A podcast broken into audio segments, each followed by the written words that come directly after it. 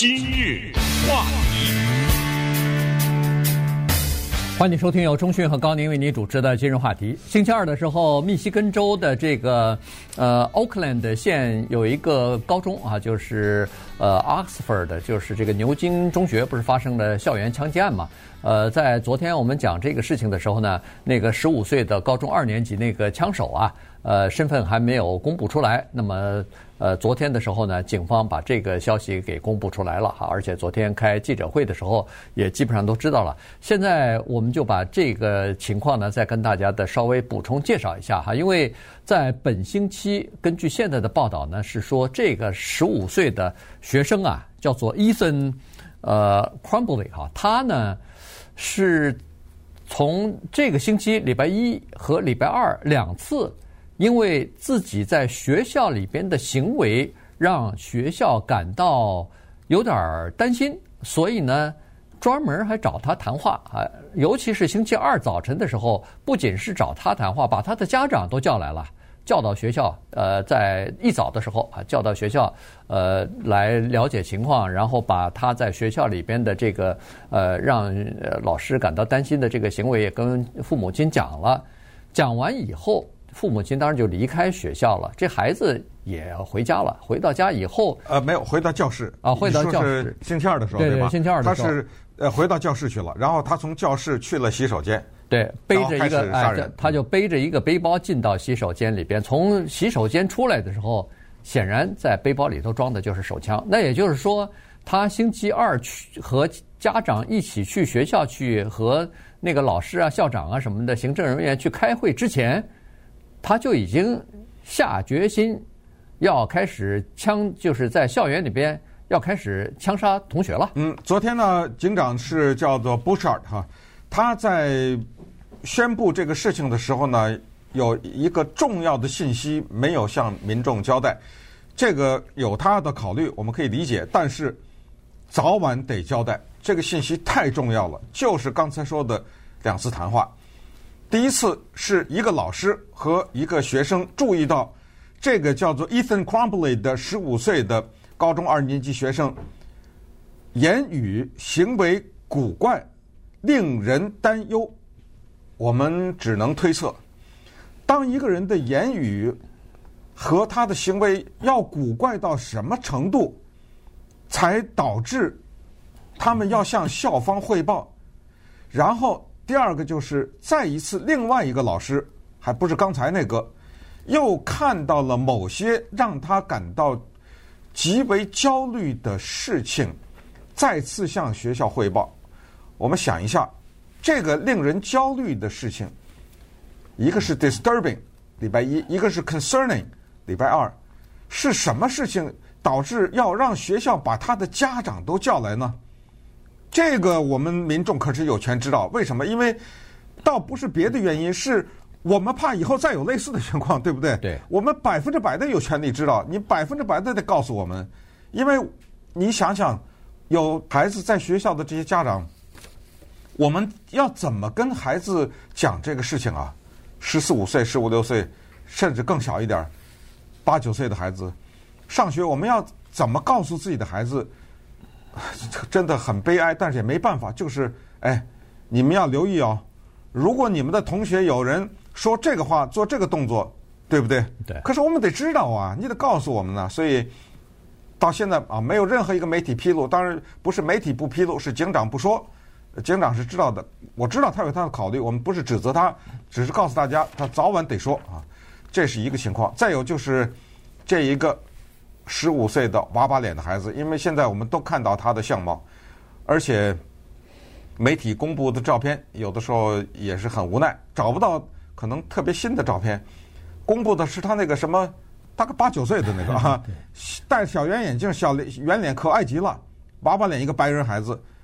但是，请你听下面这段录音，这段录音就是昨天说的，他在外面敲门。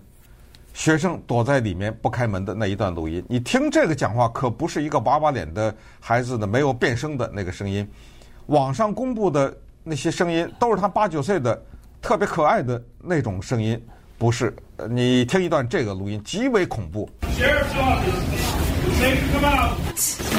哦，先要翻译一下，sheriff's officer 这就是警察，警察。对，It's safe to come out，可以了，你们可以出来了，安全了安全了。你听听里面的学生怎么回答他，隔着一扇门呢，跟枪手对话呀。We're not willing to take that risk right now. I can't hear you. 他说：“We're not willing to take that risk right now。”里面的学生说：“我们不愿意冒这个险哦。”嗯，谁知道你真的假的，对不对？对然后这个时候，那个枪手在把你听他那个声音是一个八九岁的孩子嘛，对不对？啊，枪手他说：“你们可以安全出来了。”你听到啊？We're not taking that risk right now. 又重复了一遍：“我们不愿意冒这个险啊。” Okay, well, come to the door look at my bag, bro. 好，这句话是至关重要，让这些学生决定千万不能开这个门是什么呢？一个英文字，因为他在外面，枪手说：“你们离门近一点儿，我给你看我的警徽。”啊，Show me my badge, bro. Bro，嗯，B R O，这个是英文的 brother 的缩写。没有一个警察会用这个字，嗯，我可以告诉你。所以这些学生多么的机警。后来他们接受访问的时候说：“我们不知道他是不是真的警察，但是当他用了 ‘bro’ 这个字以后，我们都百分百肯定了。”对，这个就是那个枪手。这个细节，这个恐怖的录音放给大家，就是一个目的，让我们的孩子提高警惕，在最危险的时候也有辨别能力。什么警察会说“哥们儿”，会说这个吗？对不对？老兄、哥们儿、兄弟，警察才不会这么说话呢。这个十五岁的青年，他终于露了马脚，用了这个字。还有一个问题，从这个录影视频，大家都可以看到啊，在华语电视上，这不是声音呢，还有视频，就是他一定在走廊里，该打死的都打死了，对，没了，其他人都跑掉了，没人了，嗯所以他要要敲门呐、对不对？没错。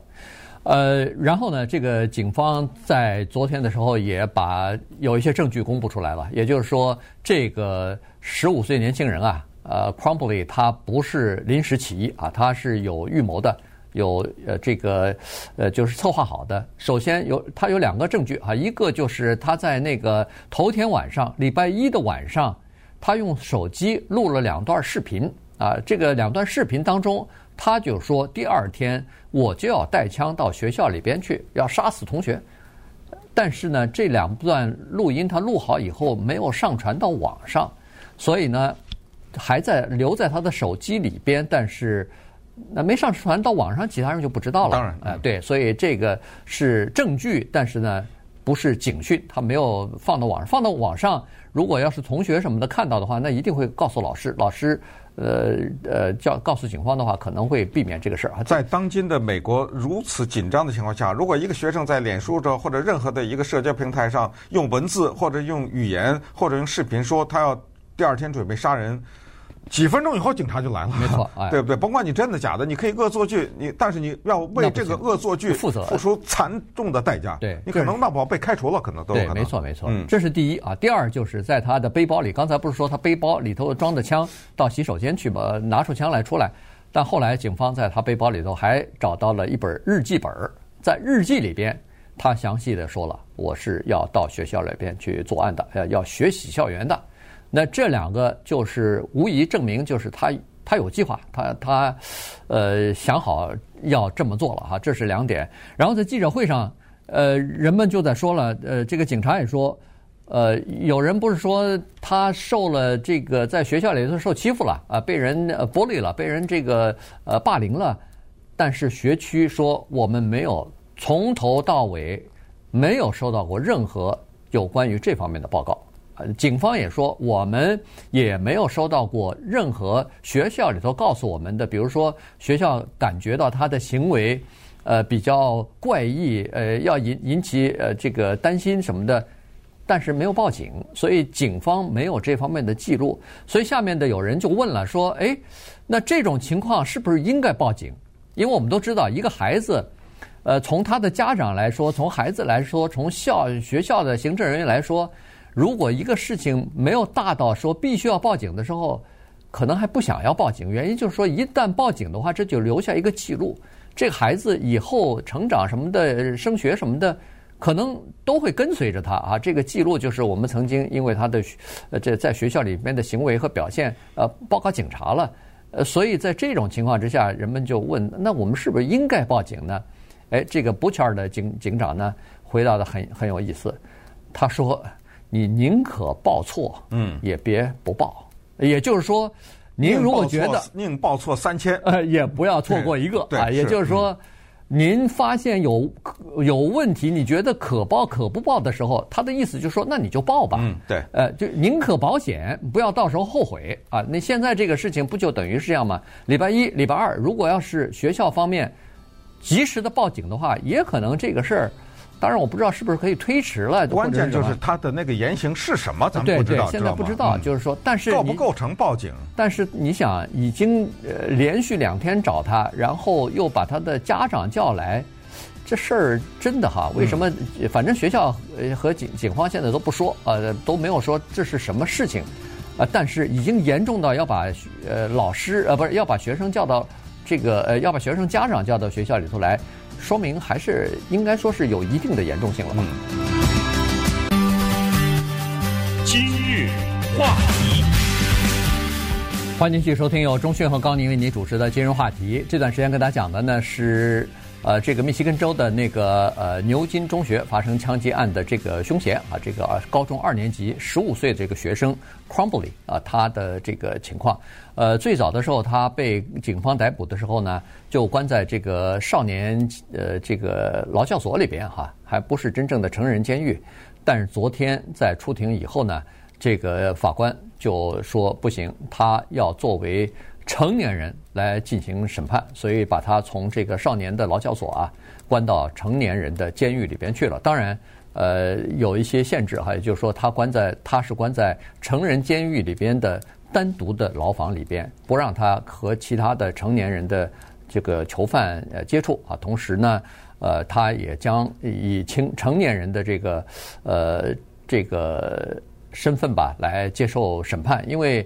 呃，检方对他提出来的呃这个呃就是罪行啊、罪名啊，呃好几十项哈，其中二十四项，哎，二十四项，其中有四项是一级谋杀罪，有七项是叫做呃阴谋哈，未遂的这个呃有计划的谋杀，然后还有一项是在一般的校园枪击血案当中很少见的。叫做恐怖主义罪啊，所以呢，他呃，然后还有十二项，比如说是非法携带枪支、威胁他人啊什么，反正加在一起，一共呃就是这么这么多罪名啊。所以，呃，当时他审判他的时候，可以看的，可以我们就可以了解更多的有关于在法庭上所进行的一些这个陈述的这些事实了。对，但是不管怎么样，十五岁的这个人呢，将。永远见不到监狱以外的天空了。对，这个是肯定的。即使是不判处他死刑的话，这个是一个对社会极具危险的人物，他将死在监狱当中，不管他活到八十岁还是九十岁。同时呢，解释一下为什么对他起诉一项叫做恐怖主义罪，为什么其他的校园枪击基本上不安这个罪，而为什么从这个案件以后，任何的校园枪击。几乎无一例外都会加上一个恐怖主义罪，而且这个罪呢，在其他罪行之上，等于叫罪加一等。就像我们说的有仇恨犯罪一样，仇恨犯罪就是把已有的罪名在上面再罪加一等，都是一样。因为检察官是这么说的，在这个女的 Karen McDonald，她是说，请大家想一想，那些幸存下来的人。先不要说受伤的人，受伤的人很可能被打成残疾啊什么之类的，那肯定一辈子的事儿了，对不对？即使是轻伤，也是一辈子了。想一想那些目击了杀人过程的那些年轻人和成年人，他们家长要面对的这些事情，是将跟随他们很多年的一个心理阴影、心理障碍，甚至可以导致。这些人在将来他们成年人的生活当中的一些心理的问题，对这些人影响，不要忽视。这些人难道不是受害者吗？我们有时候一说受害者，就是谁被打伤，谁被打死了。对啊，一个人既没被打伤，既也没有被打死，他不是受害者吗？而这样的人是多少啊？可能好几百啊！这学校是一千八百学生啊，对不对？这个意义就叫恐怖袭击，就是它袭击所造成的这种叫做波及的影响，或者就像是原子弹事后发生的这种效应之应，对，叫辐射的效应一样，这就是恐怖。你不要小看一个恐怖贴在他身上，那这就是罪加一等。当然，现在死的人已经是四个了，还有两个在危机当中呢，那两个生命垂危，四个三个，反正不管是多少呢。他肯定在监狱里蹲着了。那你说，在这个罪加一等有什么意义？有意义，意义重大，是为了以后啊，啊，是为了以后类似这种案子的人，假如有一个人再次行凶，他没有打死人，只打伤了一些人，或者闹不好连打伤的人都没有，对不起，你犯了这个罪，叫恐怖主义罪的话。闹不好也关你个终身监禁，知道吧？它的意义在这儿，它的司法意义在这儿。咱们就法律是无情的，就有一有一搭说一搭啊。咱们不管你坐三百年监狱还是五百年，这个罪咱不能少，对不对？对对。呃，这个案子呢，呃，昨天我们已经说了，这个是叫今年啊啊，二零二一年最严重的校园枪击案。但是在今年，其实已经有过二十九起。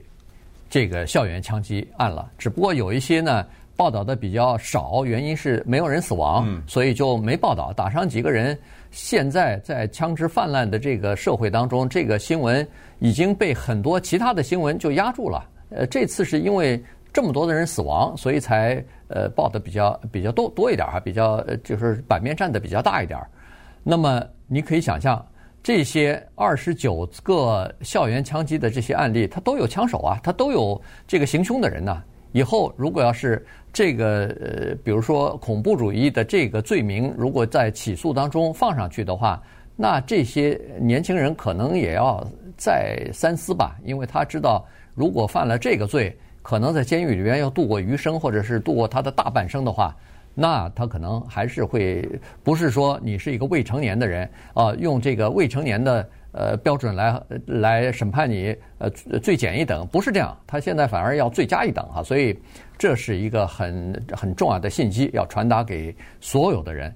另外呢，就是这个学校呢，它呃以后我相信它可能会改，就是它它不像其他有一些学校，在学校的呃入口处呢，它有金属探测器，在这个学校呢。没有装啊，不晓得为什么？因为是不是这个经费的问题啊？还是觉得他们这是一个比较呃比较安静的、比较呃比较和睦的这么一个？刚才说过，这个他那个呃 Oxford 的呃 Village 啊，他这个只有三千五百人，大家恨不得都认识哈。你你和他都恨不得都认识，所以感觉是不是没有必要装？但是现在经过这个事件之后呢，看来是必须要装了。原因就是。你这样的话，一个学生，你看他把枪带到学校里边去，放到他的背包里头，放到教室里头，然后到洗手间拿出来什么的，没人知道啊，嗯，对吧？对，而且呢，在接下来的审理过程当中，大家可能会看到他的律师采取的一些策略。现在我们就可以在视频上看到呢，就是昨天对他的起诉是通过视频的方式起诉。我们看到他戴着个口罩，头发蓬乱，坐在那儿，然后检察官、法官这样一条一条的念，他就 yes yes 就在那儿一条一条说：“你听明白了吗？我对你的起诉是第一项，这个第二项，一共念了二十四个，他都是回答。在法律上要求你必须回答，对，你不出声不行啊！不出声的话，这个他自然有法律的解决办法。你不要觉得好像你不出声就这件事儿就没了。所以一项项的，他爸爸妈妈。也在那儿呢，也在那个视频上，两个人呢头紧挨着头挤在一个视频上面，不是两个视频，大家都可以看到，也是，反正愁容满面，但是呢，也是得归老老实实的回答法庭提出的问题，也是在那儿一个一条一条的在那儿点头，但是当问到他的律师的时候，问说对于你的这一位委托人，你是有罪还是无罪的时候，他居然说无罪啊。嗯，他的律师居然说我的这个委托人无罪，那我们现在的分析啊，不知道接下来会是怎么样，只能是他想逃脱的话，唯一的一个，但是这个够呛，就是精神问题，对，是神经不正常呗，他精神不正常，但是在当今的美国，尤其是杀人的这个罪行当中，用精神不正常这个逃脱啊是很难很难的，因为他有几项东西三下两下就把你击破。你精神不正常，你的事先的这些录影写的这日记清清楚，思路非常清楚啊，对，那对不对？这不对啊！现在说的是，这是一次精心策划的大规模杀人事件。